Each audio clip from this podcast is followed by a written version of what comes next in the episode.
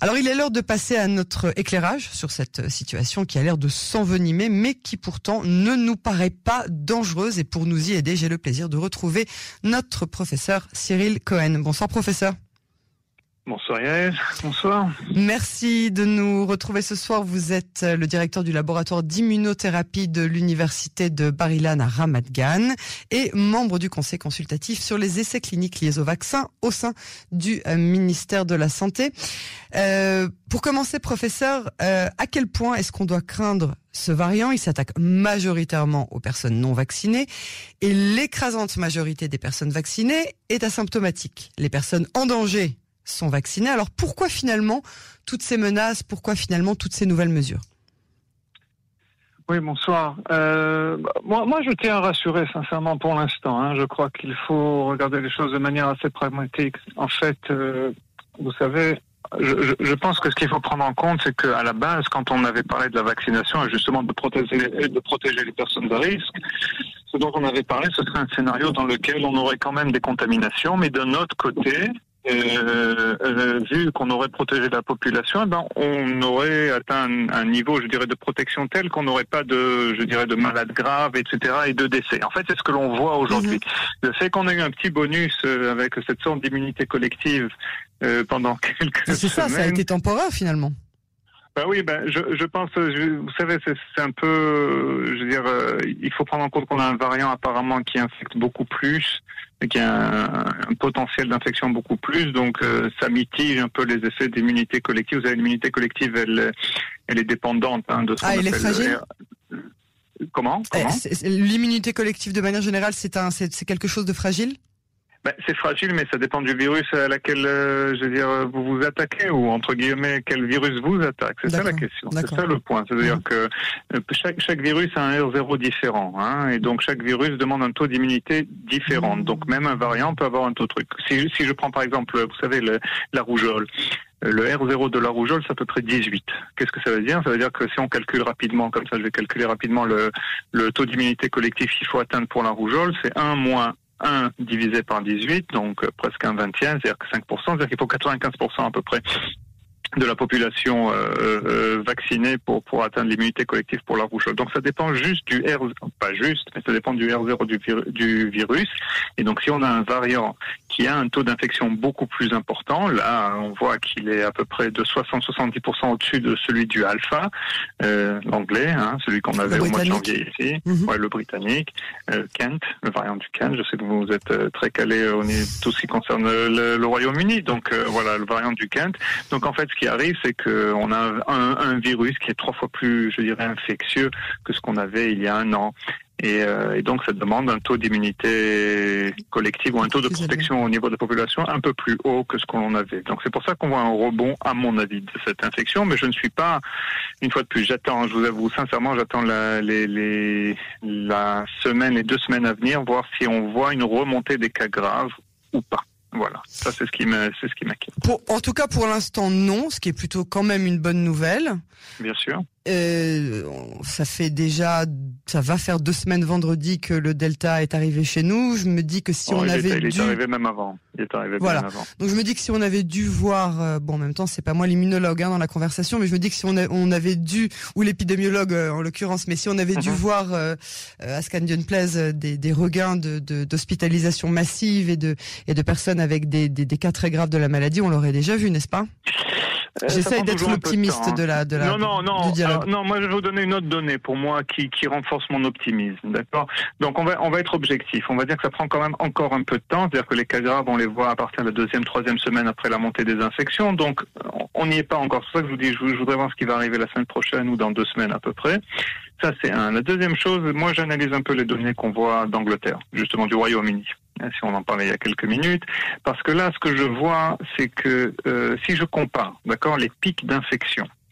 Par exemple, je prends le pic du mois d'octobre. Si je me mets exactement au même nombre, parce qu'il y a plus ou moins la même cinétique hein, de, de, départ de vague, si je me mets à, la même, au même nombre d'infections quotidiennes, c'est-à-dire à peu près, euh, là aujourd'hui en Angleterre, moyenne sur 7 jours, c'est à peu près 17 000 ils sont passés de, 20, de 2000 à 17 000 en, en un mois à peu près. Et donc si je, je, compare ça à ce que ce que ce qu'il y a eu au mois d'octobre, et eh ben aussi euh, à l'époque où ils avaient 17 000 avec la même la même cinétique, ils avaient quand même 60 à peu près 60 morts euh, 60 morts quotidiens.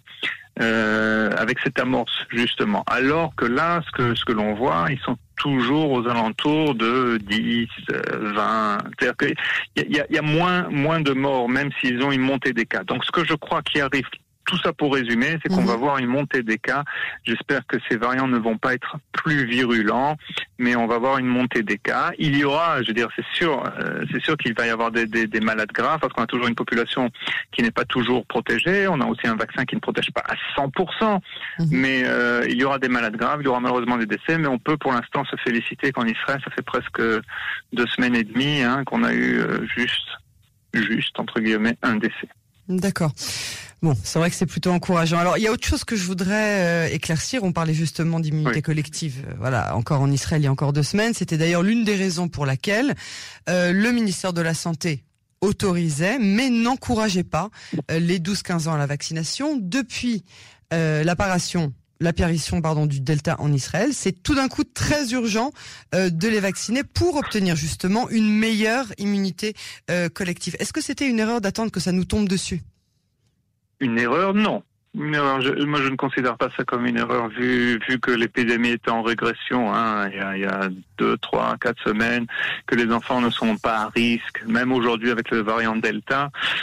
Bon, il est plus transmissible, ça c'est sûr et certain. Ça on le voit même. J'entends, j'entends plein de clusters dans des écoles. J'entends des gens vraiment, ça passe vite, il est transmissible très rapidement. Mais euh, non, je ne pense pas. À l'époque, je ne pense pas que cela a été une erreur. Ce qu'il faut prendre en compte, c'est que même les enfants sont des personnes entre guillemets même si elles sont majoritairement, je dirais, pas risque, pas symptomatiques, mais il y a quand même un virus qui peut, je dirais, être euh, problématique. Hein. 10 à 15 de, de Covid long, 1 sur 1000 qui fait un syndrome inflammatoire du style PIMS au Kawasaki. Euh, vous savez, je reviens, d'un congrès, hein, là, je sais pas si vous le savez, mais j'étais en France la semaine dernière. Ah bon? Et euh, oui, oui. Et, et, ben oui, ben j'ai quand même pris l'avion. Et on m'a invité euh, à un congrès, justement, j'ai donné une, une, une conférence euh, bon sur Israël la vaccination, etc. J'étais dans un congrès justement de pédiatres organisé par le professeur Robert Cohen et le docteur Corinne Levy. Que l'on connaît bien sur nos ondes. Bien sûr, bien sûr. Et, et, et c'était, et je veux dire, c'était un congrès justement sur les cas pédiatriques de Covid-19. Et euh, bon, y a des, je veux dire, même s'ils sont, je dirais, pas aussi nombreux que les cas qu'on voit pour les plus de 50, 60 ans, etc.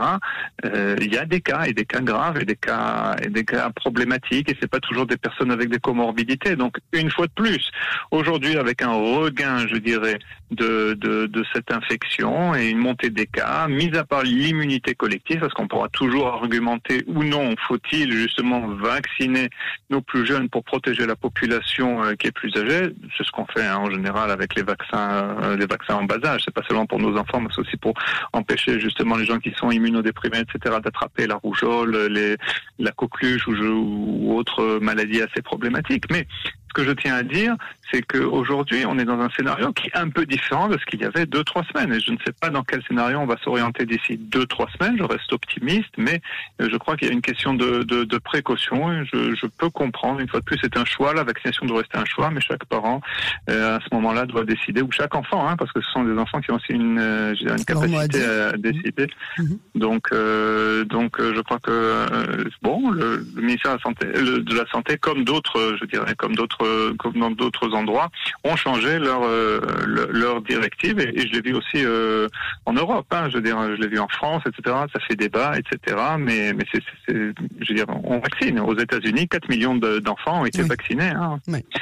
Alors, fort de ces conclusions, est-ce qu'on peut on peut se mettre d'accord? tout de suite que dès que le vaccin sera autorisé par le FDA et distribué pour les 6 mois 11 ans, on les vaccine sans attendre. On va pas attendre une cinquième, une sixième ou une septième vague sur les seuls, la seule population qui ne sera finalement pas encore vaccinée, c'est-à-dire les petits enfants, pour les, les, les vacciner derrière. Une fois de plus, vous savez, moi je suis toujours Parce que là, je sais que vous parlez uniquement avec le tampon scientifique, mais là c'est empirique. Je veux dire, là on apprend de notre expérience. Oui, mais une fois de plus, il y a plusieurs choses. Est-ce qu'on, c'est la question de la bonne dose de vaccin, parce que ça va être évident qu'on va donner des doses différentes pour des enfants euh, qui ont qui ont moins de 11 ans ou moins de 12 ans, parce que vous savez, 12 ans, c'est plus ou moins souvent au niveau pharmacologique un âge où on considère euh, la personne comme adulte. Hein. Vous mhm. prenez votre boîte de de de de, de, paracétamol, hein, il y a marqué à partir de 12 ans, etc. Bon, maintenant, il euh, faudra voir à quel endroit. Une fois de plus, j'en reviens. Je, je, je crois la vaccination reste un choix.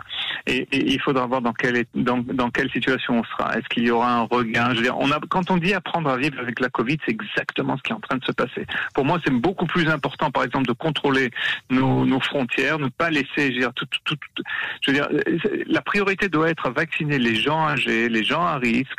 Même, je veux dire, moi, je me considère, je veux dire, euh, même, même pour moi, la quarantaine, c'est valide, etc. Et, et, et après, après 40 ans, on est considéré comme âgé? Euh... Attention, professeur Cohen. Oh non, mais bon, voilà, je, je dirais que non, quand même. Euh, même ce que j'essaye de dire, c'est que même si les cas, les cas graves, etc., sont rares, vous savez, j'entends, hein, justement, je reçois beaucoup de messages, j'entends des gens qui m'écrivent, qui me demandent conseil. Euh, hier, rien qu'hier, une personne, voilà, un enfant de 39 ans, un enfant, sa maman euh, juive, qui m'écrit et qui me dit, voilà, il a fait un très très mauvais Covid en réanimation, etc., etc. Je veux dire, ce sont des, ce sont des choses, ce sont des vérités. Pour les, pour, pour les 6 mois, 11 ans, une fois de plus. C'est beaucoup trop tôt. On va, on va voir d'ici cet hiver quel variant on aura, quel, quel sera le profil, se touchera-t-il plus les jeunes, etc. Et là, on sera à même, à même, à même de décider. Je ne suis pas pressé, comme je le dis souvent. Alors, euh, dites-nous en quelques mots euh, ce qu'on doit savoir de la mutation de ce variant Delta, le Delta plus. Est-ce qu'il est mhm. encore plus euh, contagieux que le Delta, j'ai envie de dire, normal? On a, on a, on a des données initiales. Ça, tout, ça commence toujours comme ça. Vous savez, je m'étais, j'avais été interviewé sur le variant indien il y a déjà euh, quatre ou, cinq mois. Les gens rigolaient. Je me souviens dans, dans les réactions. Oh, on a inventé un nouveau variant, le variant indien. Et puis, voilà. Et là, aujourd'hui, le, variant Delta indien, c'est ce qui fait les, les nouvelles, euh, pas seulement sur Cannes, mais je pense, dans beaucoup de, de, médias internationaux, vu le nombre d'interviews que je donne à ce sujet-là. Maintenant, le, variant Delta Plus, faut-il le craindre ou pas? Oui, il faut le craindre comme tout autre variant. Faut pas non plus tomber dans l'hystérie. Le variant Delta, c'est plus. C'est un peu comme les, les iPhones et les, téléphones.